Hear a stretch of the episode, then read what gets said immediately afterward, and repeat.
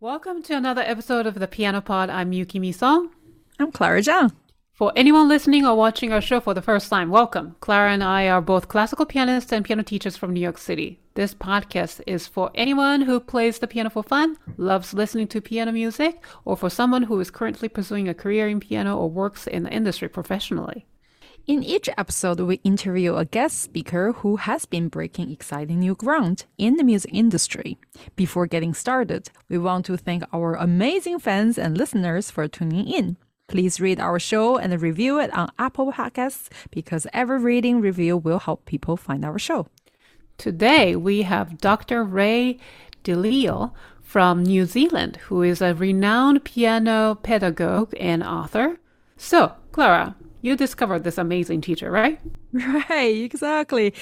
Kimi, I was introduced to Dr. de Lisle's work a few months ago, actually, when an old friend, an old childhood friend, Freya from New Zealand, reached out and she said she's been following our show. And uh, she and I actually lived in the same dorm when we were like 11 years old. And she was a fantastic pianist back then. I remember her uh, vividly. And then she was like, uh, please, you know, you, you should reach out to Dr. de Lisle. And then she just had these books published. And then it's just amazing. So yeah, I was very glad she agreed to come to our show. Yeah, can't wait to interview her and to hear her story. So let's get the show started.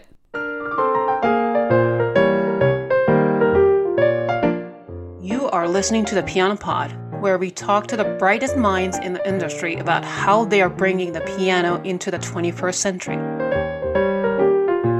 We are honored to welcome Dr. Rae de Lisle, one of New Zealand's foremost piano pedagogues.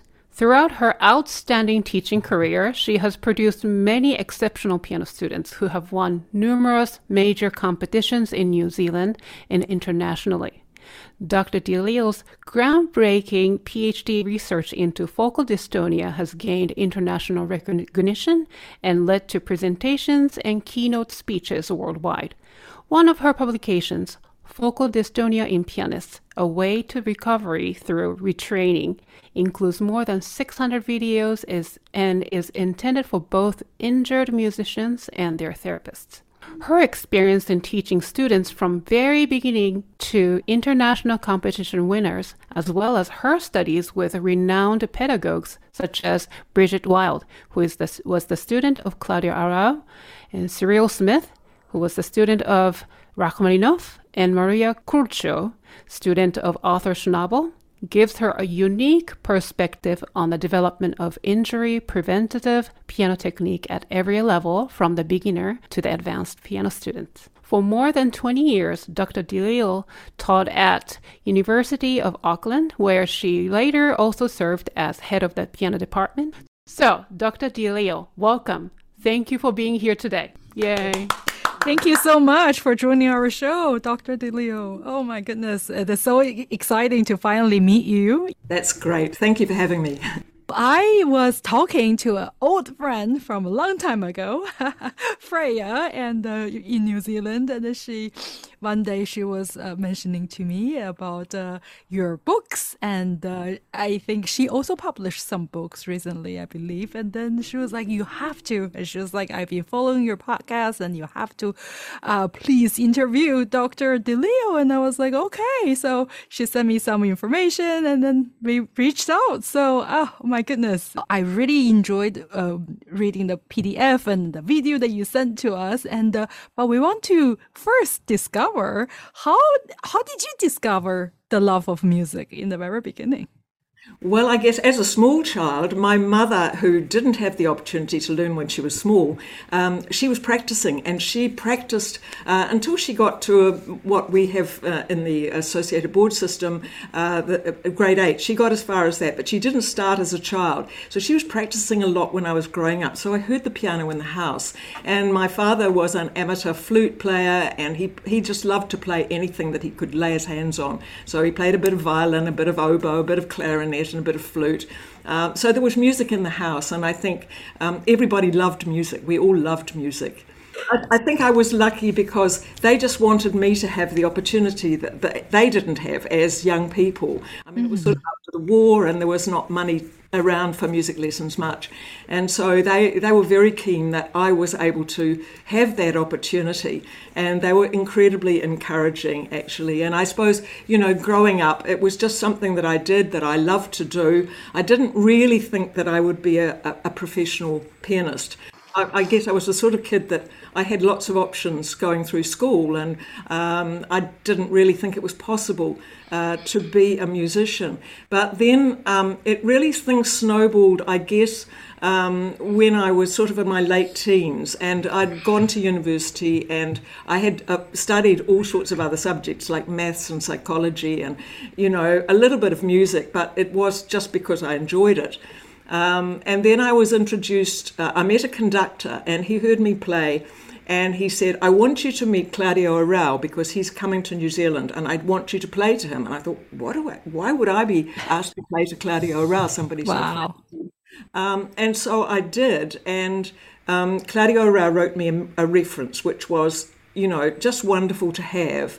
And through that reference, and then the way things snowballed, the conductor asked me to play mm-hmm. concerto, and um, those suddenly things snowballed, and I found myself in the UK studying music at the Guildhall School of Music. That was a big thrill, really, and the reason Definitely. I Brigitte Wild was through Claudio Arrau's um, recommendation. He was she was his representative in London, and so I spent I, the next seven and a half years in London um, you know, studying, playing concerts, um, just generally exploring music, really. Yeah. Right. Wow. That's such a story, right? Meeting someone like that at a, such a young age. One and snowball things that sometimes happens in life that cha- channel you in a certain way.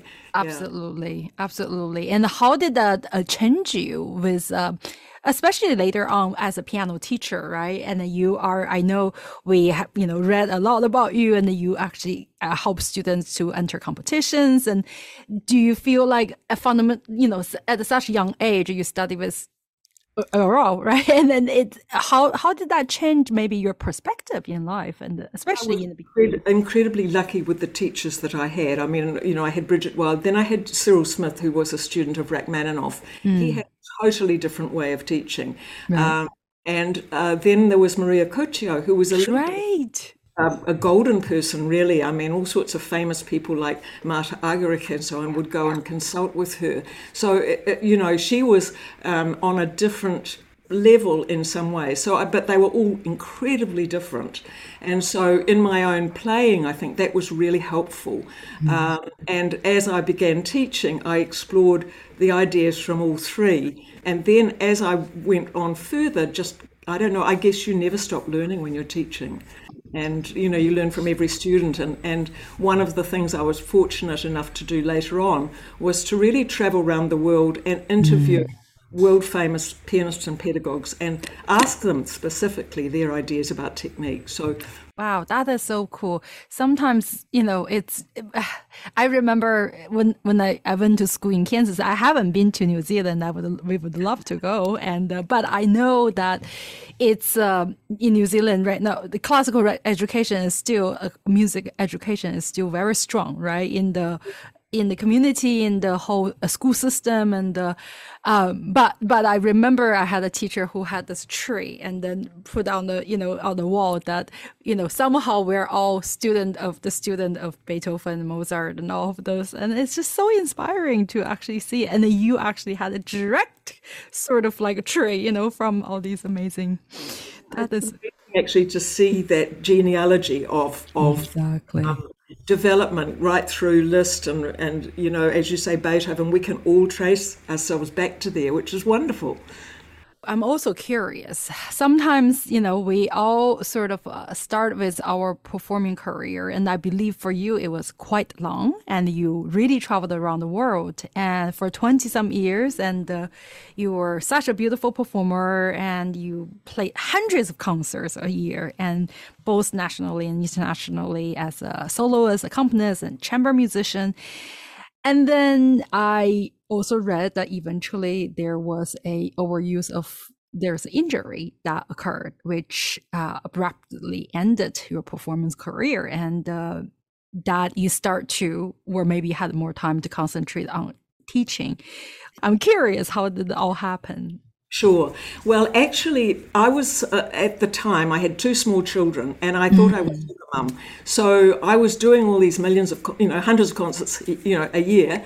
Um, and yet I was trying to be a mother and, you know, all of that as well. Um, and so I, I also thought I could do things really quickly. And at the time, just before my injury, I was actually writing a course for the New Zealand Correspondence School. So I wasn't practicing very much. And then suddenly I heard somebody um, became ill and was unable to play the Shostakovich Second Piano Concerto. So um, they said, Would I play it? Well, I was due to play it later on in the year, but I hadn't learnt it at that point. I learnt the concerto in, I think, about nine days. I memorized it and I had it learnt, but it's full of octaves and at the mm-hmm. time my octave technique wasn't that great and i've got quite a small hand and i was practicing these octaves in the shostakovich they go on for about four minutes without much break and so i was going at it like an absolute maniac yep. and suddenly i felt something go snap in my wrist and i thought my goodness what is that and uh, wow. uh, virtually overnight my whole arms and my whole body just was riddled with pain right from the waist up. It was like a, a massive um, occurrence of collapse. It was like a physical collapse.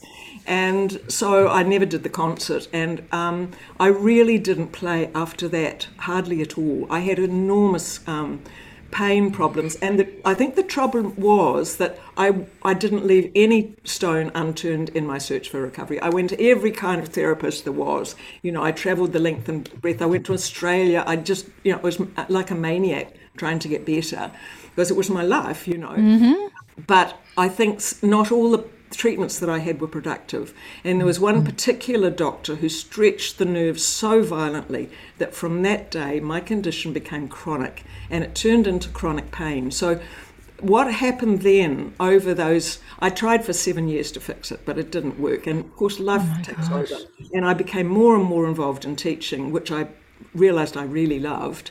Um, so it wasn't the end of the world by that stage. Mm but I just couldn't ever get my playing back more than about 40 minutes before I would set off this pain reaction, which would go throughout my body and would disable me for a week, you know. And so it, it was not something I could just work through because the problem that they now know about chronic pain is that it's neurological. And that mm-hmm. what you do is you, what I had done is I'd practiced that every 40 minutes or so, I would set off this pain system. And that's what my body knew, and it would do it absolutely without exception. Mm. And so the, the strange thing about it is that even a couple of years ago, mm.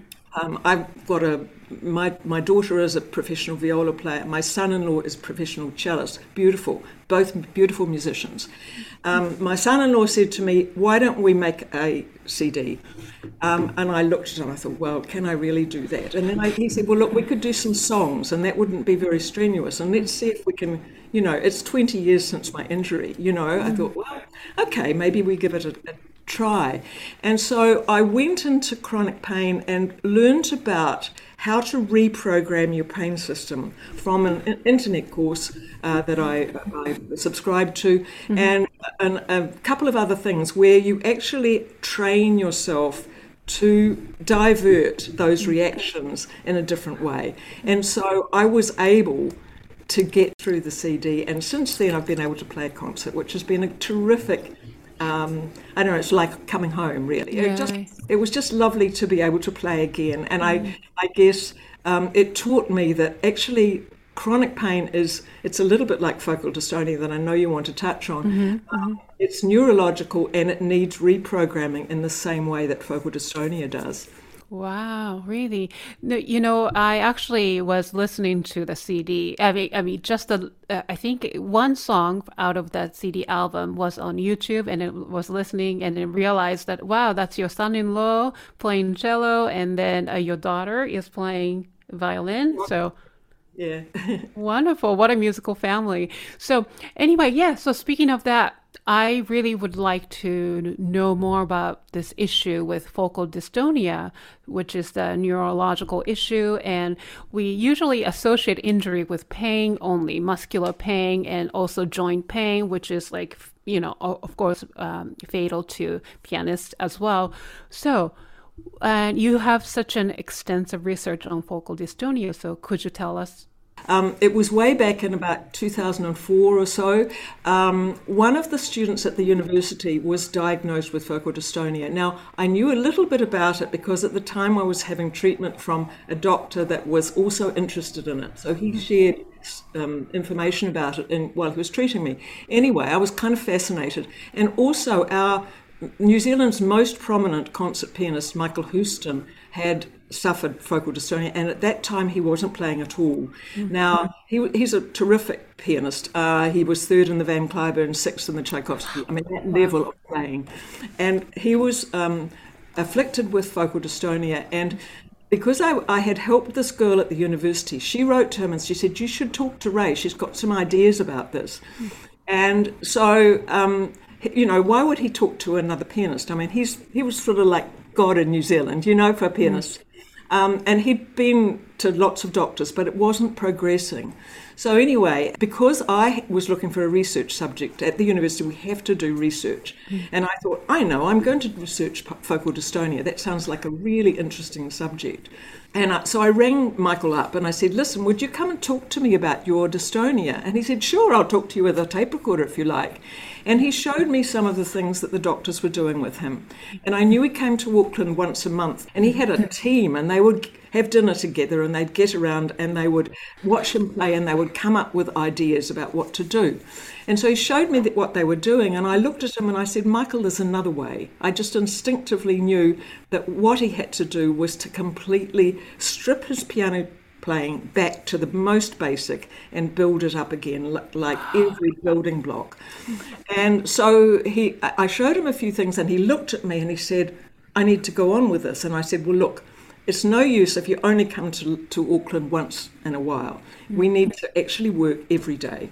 So I said, why don't you come for two weeks? We'll work every day and let's see if we can make any difference for that. Mm-hmm. And so he did. And we worked and by about the fifth day, uh, his trouble was that his fingers would go down together like that. He didn't know how to separate these two fingers. Wow. So five fingers would sound like that. He couldn't play five notes. Um, and so I knew I had to separate these two fingers. And, and I understood that it had to be a neurological thing, mm. but we had to find a new way. And I found um, I also wanted to get his whole body so that it was more involved in, in what he did. Um, and so as we worked, we suddenly found by about the fourth or fifth day, maybe the fourth day, suddenly we were getting a little bit of separation. And he said, I need to need you to talk to my doctors. So one of the doctors came along and he was very excited. He said, You must video this. And so I've started videoing and I've videoed our progress and, and what happened over those two weeks. And then in a little while after that, we got quite a long way in those two weeks. And then he would come maybe once a month or something.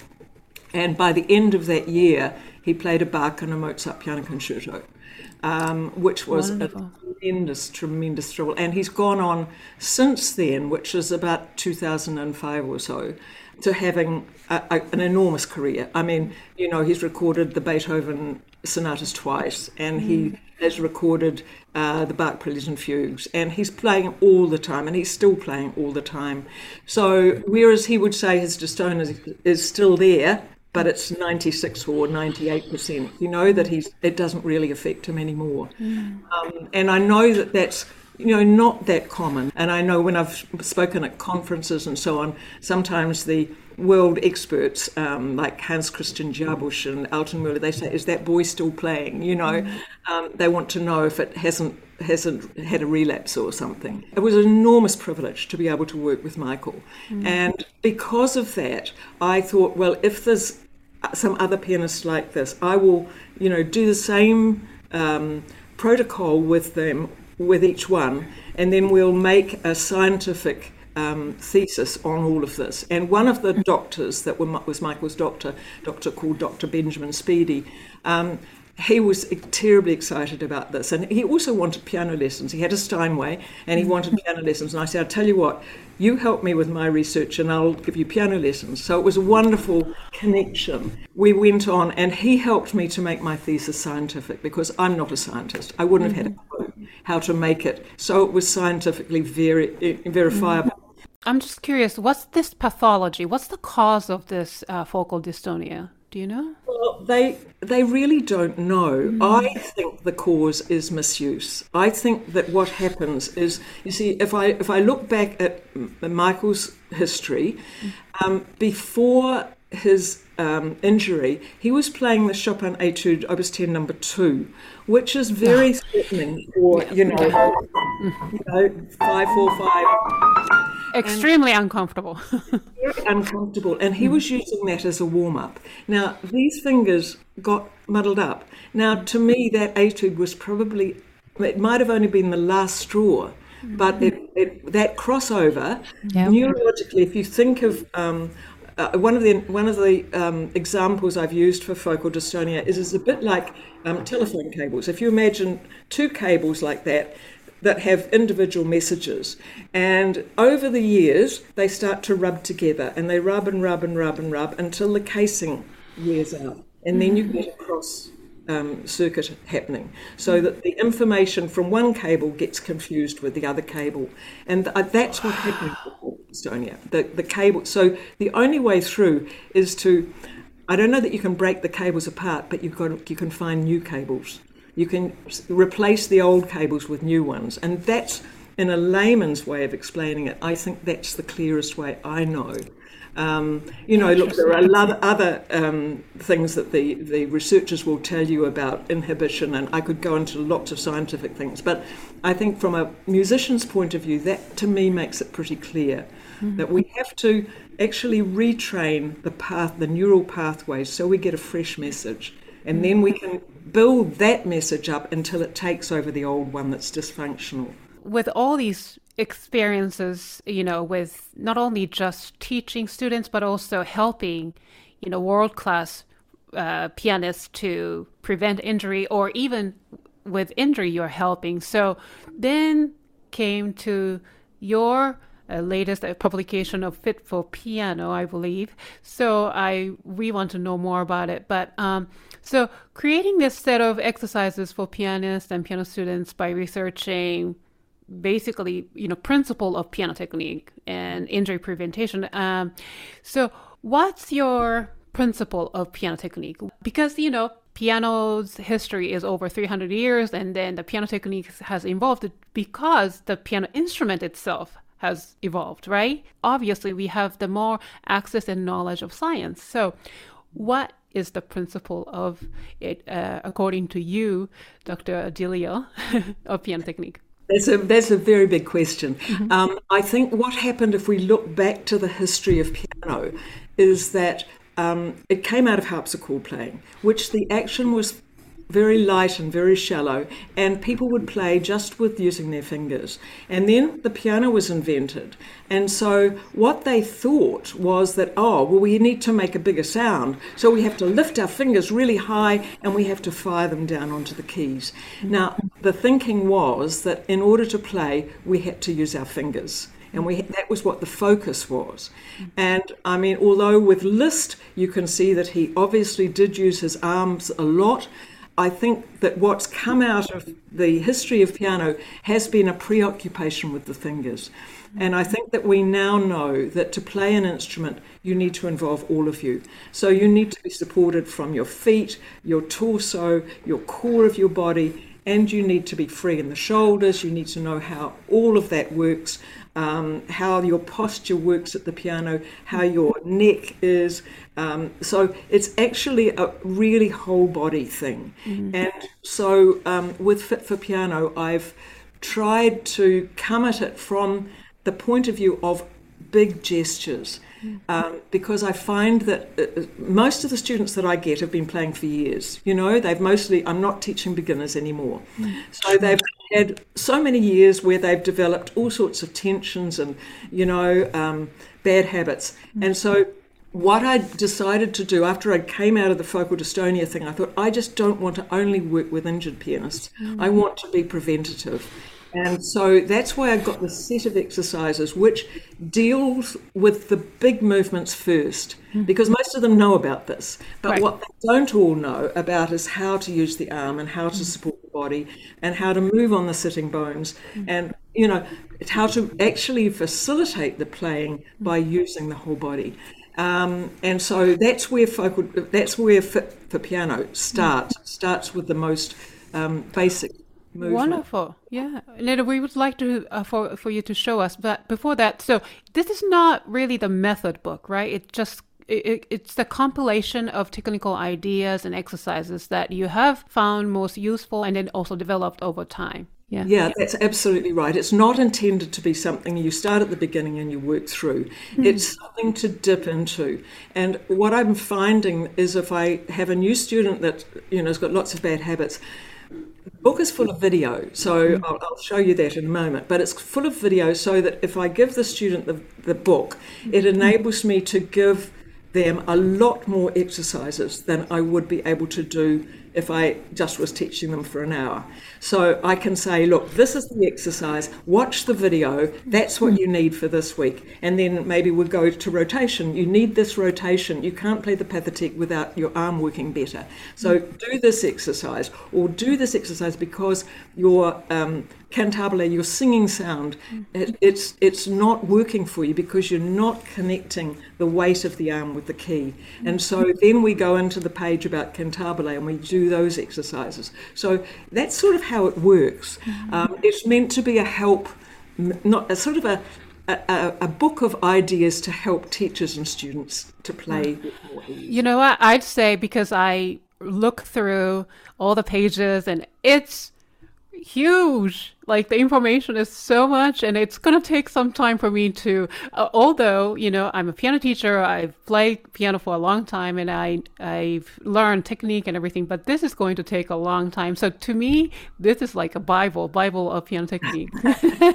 so, if you kindly show us what's like, yes.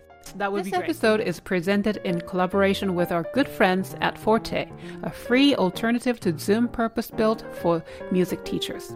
We're happy to announce that Forte will always be free for music teachers, no string attached. That's right. Forte offers features optimized for classical music lessons, including audio quality far superior to existing platforms and allowing you to hear every nuance of your student's instrument. Their colleagues at the Royal College of Music, Aspen Music Festival, Curtis Institute, and Berklee College of Music have even used Forte in their own programs. Forte's mission is to radically expand across to high quality music education worldwide. Forte always puts teachers and their students first. This means you can use Forte with your own students for free forever. And Forte will soon introduce paid features allowing you to connect with new students around the world. Sign up for free today at fortelessons.com. That's F O R T E L E S S O N S.com. Or click the link in the description. Let's continue with the episode. If you kindly show us I've had the book beautifully illustrated with some watercolours that a, an artist did for me. Um, the only problem with that is it looks like a children's book, and it's never really been intended to be a children's book. It's just really that I think um, we can understand illustrations really well from little images. So uh, you know, we, we cover everything in the book from the basis of legato, joint support, staccato, the wrist and cantabile scales and so on. So I've, I've used images such as, for example, parachute landings in order to fall with a free arm. So on every page, you've got these little videos that pop up and um, then uh, Melody, who was a former student of mine, um, she will show you the kind of things that need to happen. So you can see here she's dropping on her lap because I feel what people can't do at the most basic level is fall with a free arm, but they can usually fall on their lap. And so if we take that to the piano, then um, that will work. And then um, also on the pages, there's, there's pictures of, of me, little videos of me, where I show how these movements um, actually are involved in, in all playing, whatever. And as well as that, we've got a little teacher's notes at the side here, and that's really to give more information for the teachers. So that will pop up, and Wow. uh, people can, you know, just get a bit more information. Um, so this book is meant to be simple. It's not meant to take hours.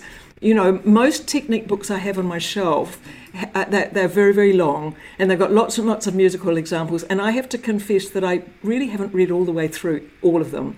Um, but if I go on with my book, um, I do a chapter about posture, um, just showing this beautiful little girl who's got a lovely straight back and never had a piano lesson, and yet we look at um, some of the university students with all the things that go wrong with them with the the sitting behind the sit bones or the raised shoulder uh, or the raised, you know, the shoulders coming forward. All of these are um, catalysts for injury and need to be fixed. So that's kind of important. Um, then I, I showed you about falling. So at the most basic level, we need to be able to fall on a note and we need to be able to leave a note without tension. So that's a basic, a down and an up movement, which is really a, a two note slur. So we fall like a parachute and we leave like a hot air balloon. So, you know, it's just a basic exercise like this. But so that's uh, you know the most basic thing we have to do. Then we have to take that over more notes. So we have like three note slurs, um, like this sort of thing.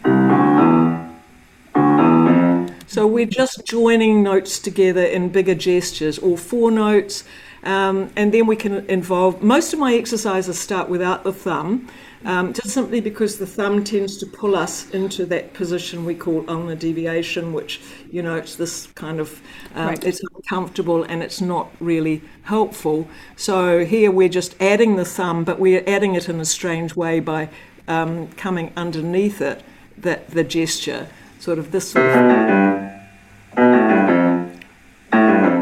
So it's it's not your usual way of learning scales. Now, people often talk to me about um, finger exercises, and yes, they're important.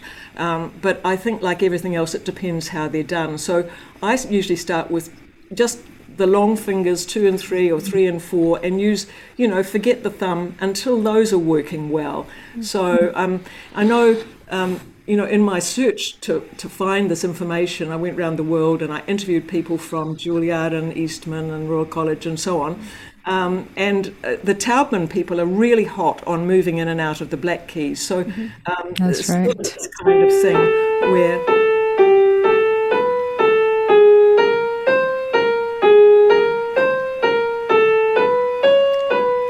So um, yeah, that's that's sort of moving in and out of the back key so that it it, it sort of you're used to using the whole length of the key. Um, I've got a chapter about joint support where we use um, silly little exercises like a monkey pulling himself up into a tree, um, spyglasses, and bunny hops, which uses it's to help the thumb to be um, nice and flexible with a bit of rotation. Um, and another one for the fifth finger. I won't go into all of those. Um, keeping the the C shape in the hand, um, so that when we get to a chromatic scale, we've got that sort of sense of support. Uh, and all of these um, videos are within the book. Uh, and then we talk about staccato, using the whole arm first, like a tr- like a bounce on a trampoline, and uh, then we have sort of using the end of the fingers by using uh, repeated notes, and then things about the wrist. Um, I guess stiffness in the wrist is the most common thing that I see, and I found this particular exercise fantastic for that. Uh, and also being able to shape a phrase. I talked a little bit about cantabile. Um, and then um, scales. Um, I guess that what I've heard with people playing scales is they play four octave fast scales and they say they've done their scales. But if you look at them, they're often really dysfunctional from an from a biomechanical point of view. So I break the scales up into tetrachords. and I've called it um, the wiggly snake exercise. So it sort of looks a little bit like this.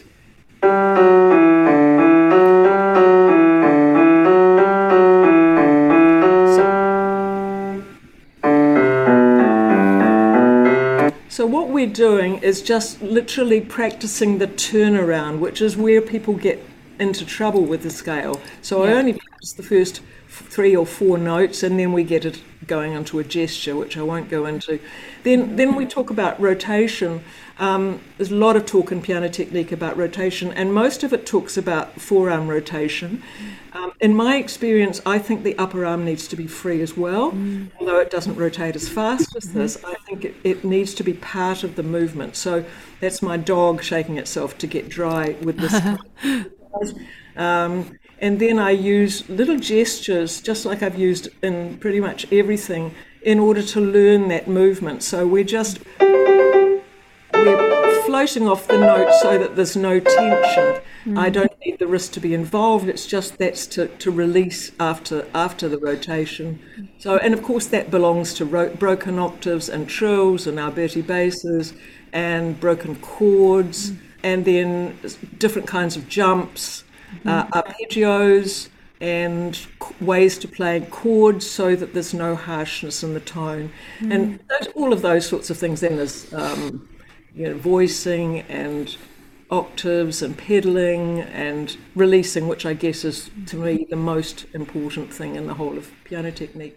Thank you so much for sharing. Um, uh, of course, you know I incorporate piano technique into weekly piano lessons to my for my students, and however, the challenge is to be consistent, and you know you you can't keep track of their progress because there's so much information that you have to give. But having to have a like a book like this to refer to is uh, i think it's very helpful. And as a teacher it's very organized categorized but doesn't seem like sequential as in if your student is having a problem with octaves okay just go to the octave section and then do this exercise that sort of thing hey guys we're now officially on patreon Yeah, I'm so excited about our next step on this podcast journey. Same here. So, dear TPP fans, we love what we do, and it's been an incredible journey for both of us for the last two and a half years.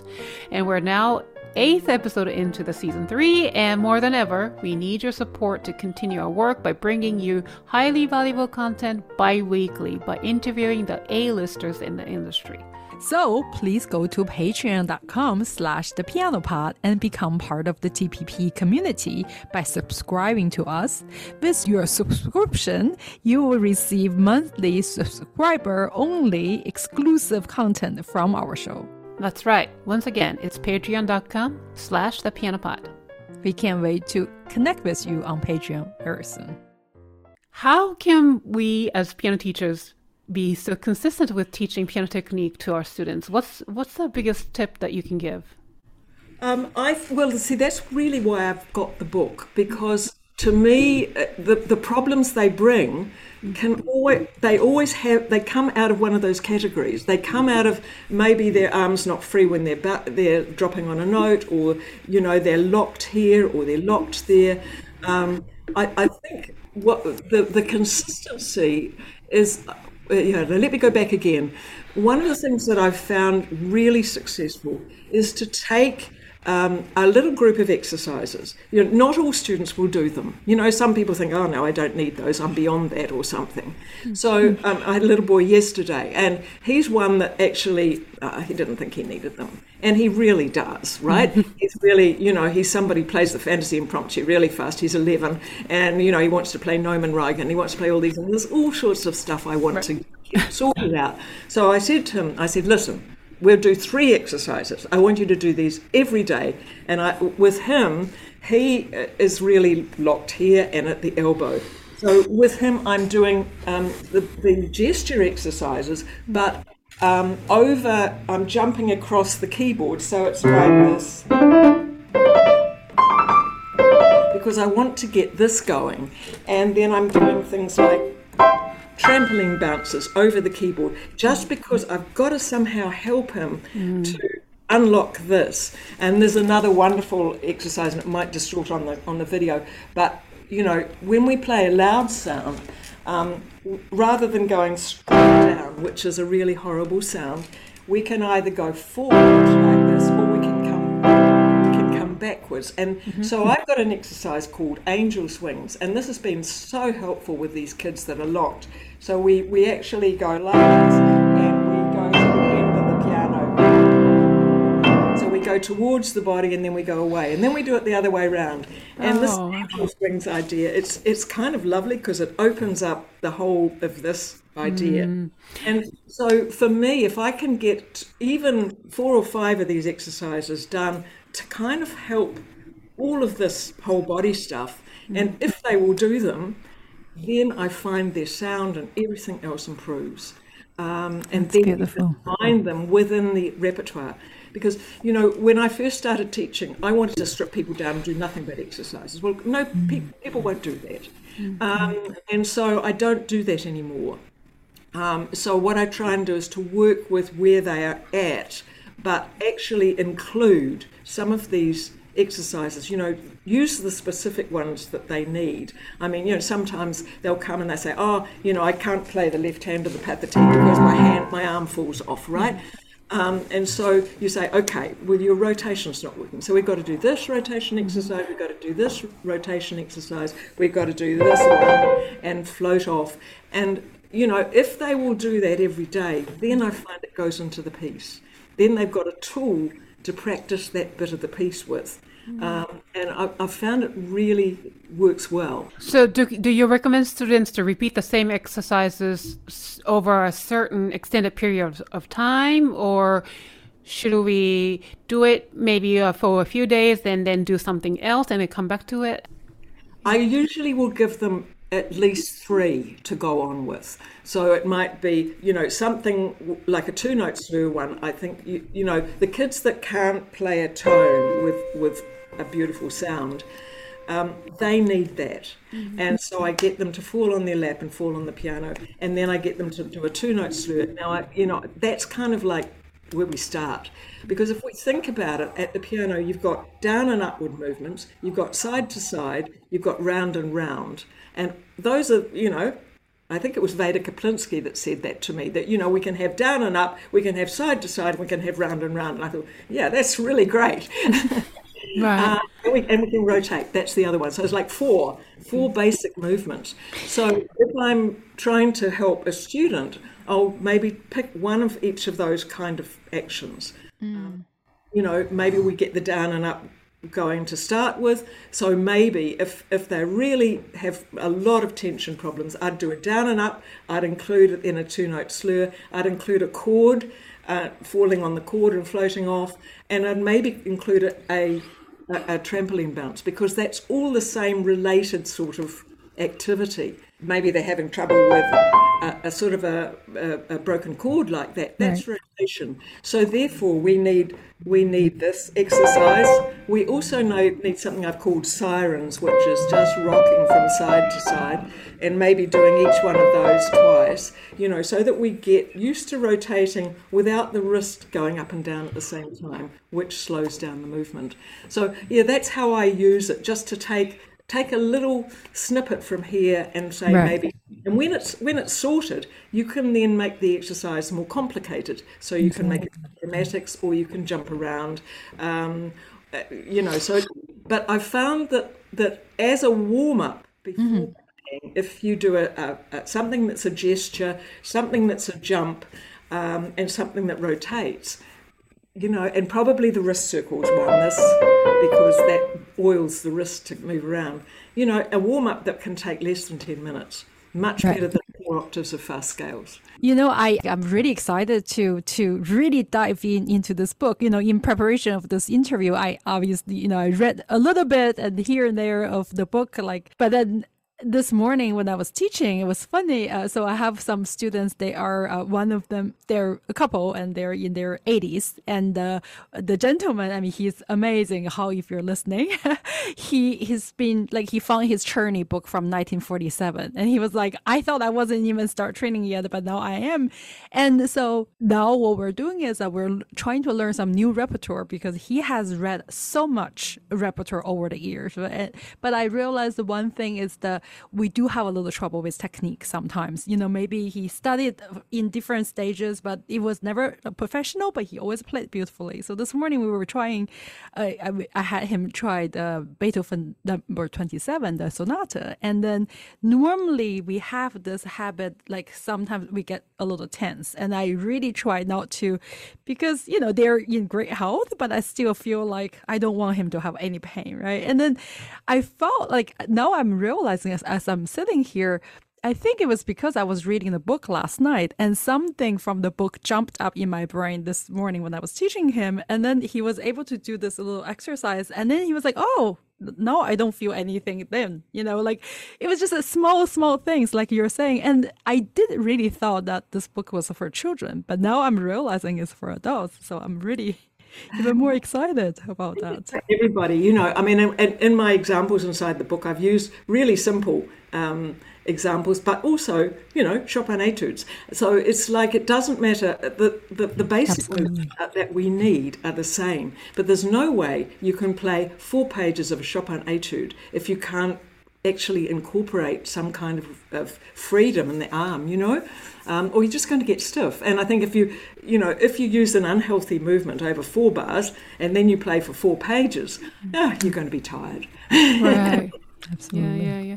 So with this amazing uh, book, so you have this collaborator, your student Melody Deng, as she is the exercise model, and what an appropriate name for her, uh, her role. And also, I love the illust- illustration, uh, which is done by uh, Yurie Ogura. Um, so you told me that you're making a course out of this uh, book. So can you tell us a little bit? Sure. I think, as I said earlier, you know, one of the problems with those lovely illustrations, it looks a little bit like a book for kids. And I just wanted to, um, with the course, go into more advanced repertoire, you know, the more, um, yeah, I, I, guess for people that have been playing, you know, four or five years or 10 years or however many years, and also for teachers. So, although in the in the course we've used all the same kind of categories of staccato, legato, cantabile, um, arm weight, uh, releasing, all of those things are within the course, but with a lot more information. So, the course is made up of um, 20 lessons, and they're roughly a half an hour each. And so, in each of the lessons, I will talk and I play quite a bit to show examples. I talk about the concept and the exercise that I would use to establish it and how it relates to that repertoire. And then at the end of each ta- chapter, I have these workouts with Melody. Now, this is where she takes the exercises from the book or from the course, actually, something, you know, I've, actually refined some of them and added other others, but she takes them and she does them so that you can um, put your viewing device up on the piano desk and you can play along with her. So she will be doing two notes slurs or whatever she's doing, and I will talk and I say, Be careful of your elbow, be careful your arm does this, watch that you don't fall too far. If your wrist moves when you're doing rotation, take a pair of scissors and stop it moving like this. And so Melody's doing, so each of her little excerpts, maybe they're six or seven minutes long, the student can play along with her. And I think that's going to be a really important keystone mm. for the course because um, what what I find, and, and you probably find as teachers, if you do something with the student and they watch your hand, they learn it really well. Mm-hmm. So with this, if they do something by as looking at melody and working along, so we've got printed um, printouts of all the exercises to go with it. They'll be downloadable, and so the student can have the download of knowing what's coming next. Um, Melody will do the exercise, I give instruction, and I think that that will kind of cement each chapter. Um, so that, I'm, I'm sort of excited about that. I think people will find that really helpful. Yeah, I, I am too. I'm, I'm going to send my students to your course. Yes, definitely. Sure. And and it, you said um, it will be available soon.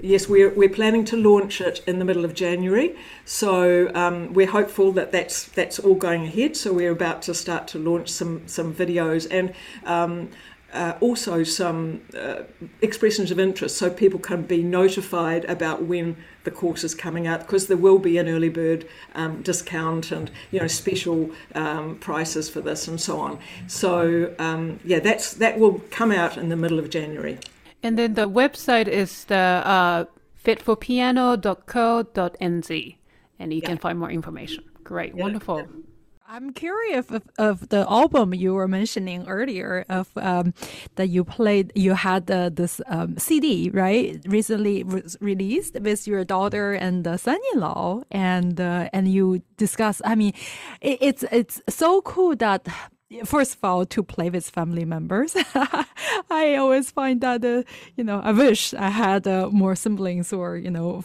i'm not from a musical family and also to this is you as you mentioned to us earlier that it was kind of a first project that you felt you felt comfortable with your hand after the injury.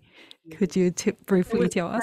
Well, I think um, really it, it was um, because was, no, maybe I go back a little. Um, I had a little brush with cancer about six years ago. At my rehabilitation, I started to try to experiment if I could play, if I could get my time a little bit more than 40 minutes, you know. And I, I found Absolutely. that was possible, but I couldn't do more than an hour. Anyway, um, it was then that, uh, you know, Andrew said, well, if you're playing, why don't we try and work towards something? And so the, the CD, which is full of beautiful songs, it's um, really the song repertoire of Schubert and Brahms and absolutely lovely lyrical um, songs. So nothing sort of wildly technically demanding for me, but just enabled me to, to play and express myself again. So it was a it was a really beautiful experience, and um, I, I think also the interesting thing about it was that when we started to prepare again as a duo. Mm. My pain, I had a relapse, and I thought, "Oh no, what on earth I can't do this. And I thought, well, I'm just going to do it anyway. Doesn't matter how much it hurts. But I found because of doing this course and working away at, um, this is the course on chronic pain, um, working away at reprogramming the neural pathways, then I was able to actually complete the re- recording, which was over two days, and come out of it pain free, which was a tremendous thrill. And then to just, you know, couple of years later, we've done a concert, a full concert. That's um, amazing. A real beautiful experience for me. So it was just, as I said earlier, it was like coming home. So right. The whole thing has come its full circle, and that's lovely. That is so beautiful. And how long ago was that? Was uh, oh, was that? It was actually only a few months ago.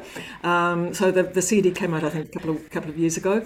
Yeah. Well, congratulations! I'm so happy you can play again. That's yeah, congratulations. Uh, you know. Now, well, as a tradition, we also would like to ask you, and I know you have worked with. Uh, a lot of college students and conservatory and professionals, but we we Kimi and I actually we do uh, still focus a lot on younger musicians. And so we would like to know uh, what is uh, advice or some advices you could give to these younger generation musicians?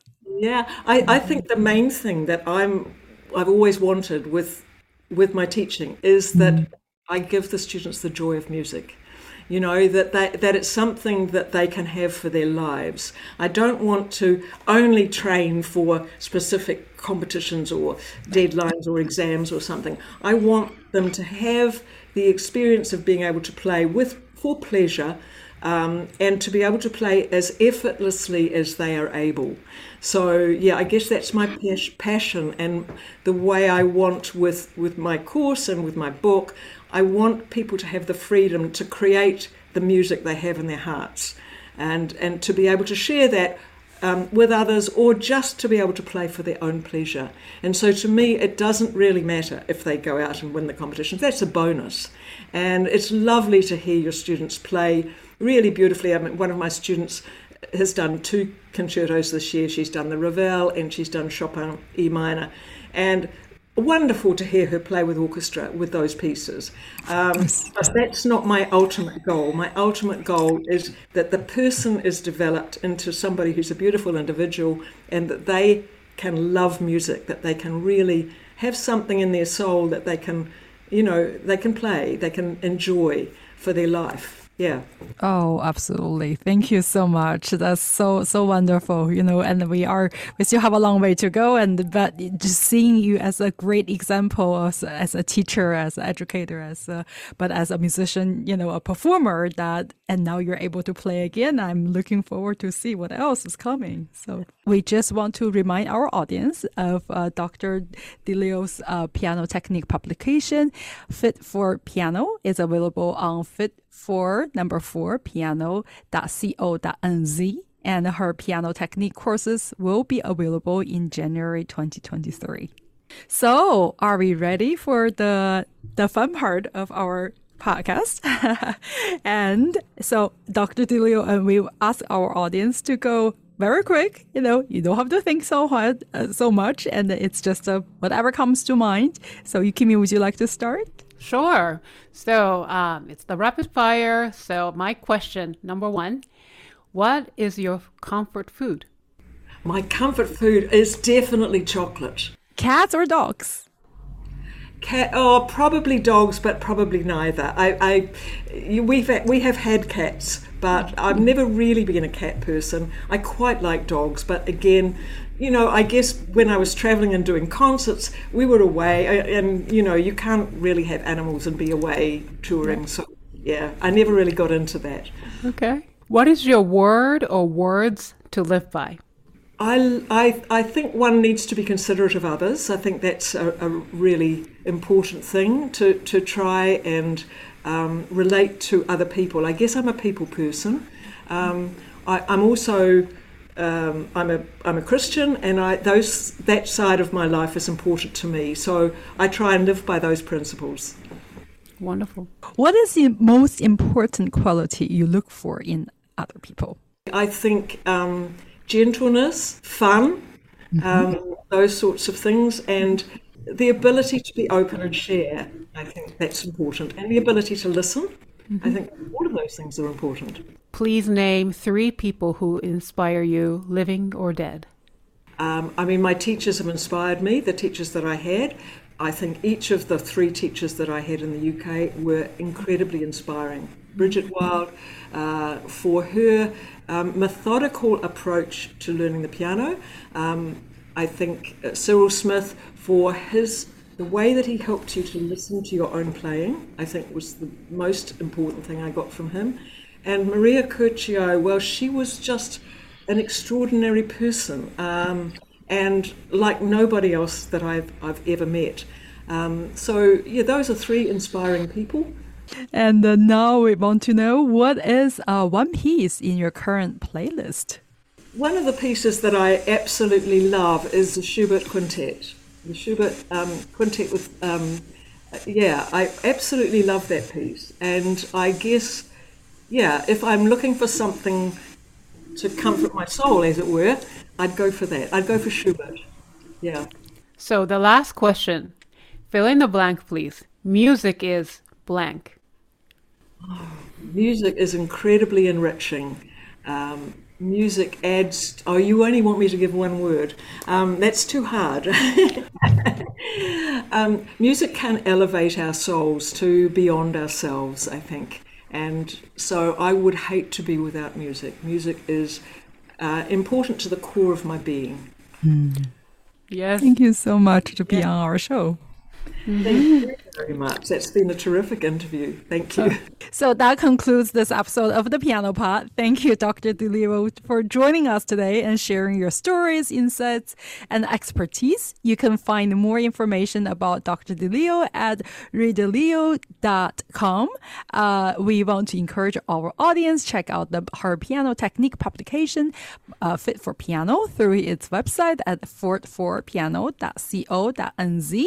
All links are listed in the description below. Thank you to wonderful audience and fans for tuning in today. If you enjoyed today's episode, please rate and review it on whatever podcasting platform you use. If you are watching us on YouTube, remember to hit the thumbs up button and subscribe to our channel. You can also find us on Facebook, Twitter, Instagram, and LinkedIn. The links are in the description below. If you're interested in being the guest or you're recommending someone to be on our show as a guest, or you'd like to sponsor collaborate with us, shoot us an email at the pianopodnyc at gmail.com or send us a DM via social media. We will see you for the next episode of the Piano Pod. Bye, everyone, and thank you so much, Dr. de Lisle. Thank you so Thank much for you. doing our show. Thank you.